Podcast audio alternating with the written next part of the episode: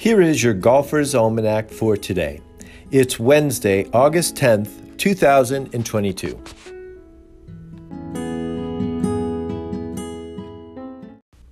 Today is the birthday of Kenny Perry, born James Kenneth Perry in Elizabethantown, Kentucky in 1960. He turned pro in 1982 and has 14 wins on the PGA Tour and 10 wins on the Champions Tour, including four majors. He was part of two Ryder Cup teams, winning in 2008 in his hometown or home state of Kentucky at Valhalla. Perry contributes 5% of his earnings to Lipscomb University in Nashville. His wife is a Lipscomb graduate, but it was an early sponsor that supported Perry in his early tour days that was paid back in the form of contributions not only to the Bison's athletic program, but to the Christian Liberal Arts University. Perry also built a public golf course where he was raised in Franklin, Kentucky. He bought the land and was involved in designing an affordable course for mid to high handicappers. Perry occasionally works at the Kenny Perry Country Creek Golf Course and is often asked, Do you know Kenny Perry? Happy birthday, Kenny. Today is also the birthday of In-Gee Chun, born Chun In-Gee in 1994 in Gunsan, South Korea. She turned pro in 2012 and has won four times on the LPGA Tour, and three of those wins are majors. Chun won the Evian Championship in 2016 with a score of 21 under par, the lowest score at any major, men or women's.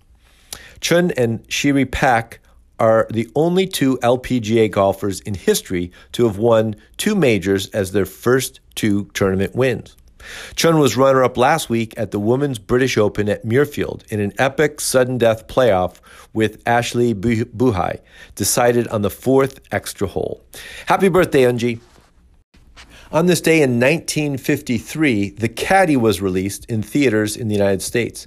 The film starred Dean Martin and Jerry Lewis and was billed as a semi musical comedy, also starring Donna Reed.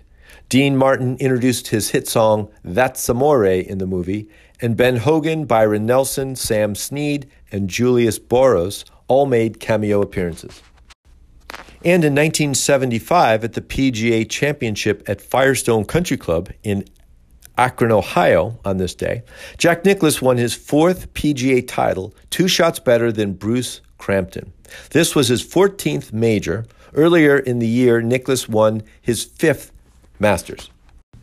Then in 1980, on this day, at the Canadian Women's Open, also known as the Peter Jackson Classic, Pat Bradley won the first of her six major titles, a stroke better than JoAnne Carner. Peter Jackson is a brand of cigarettes. And at the PGA Championships in 2008, on this day, at Oakland Hills Country Club, Padraig Harrington won his second straight major, two shots ahead of Ben Curtis and Sergio Garcia.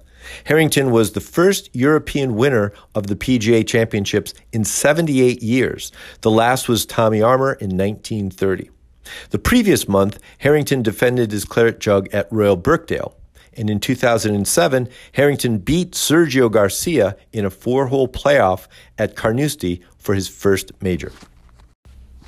Here's a quote today that I think is actually very true. Even a weekend of bad golf is better than a weekend without golf.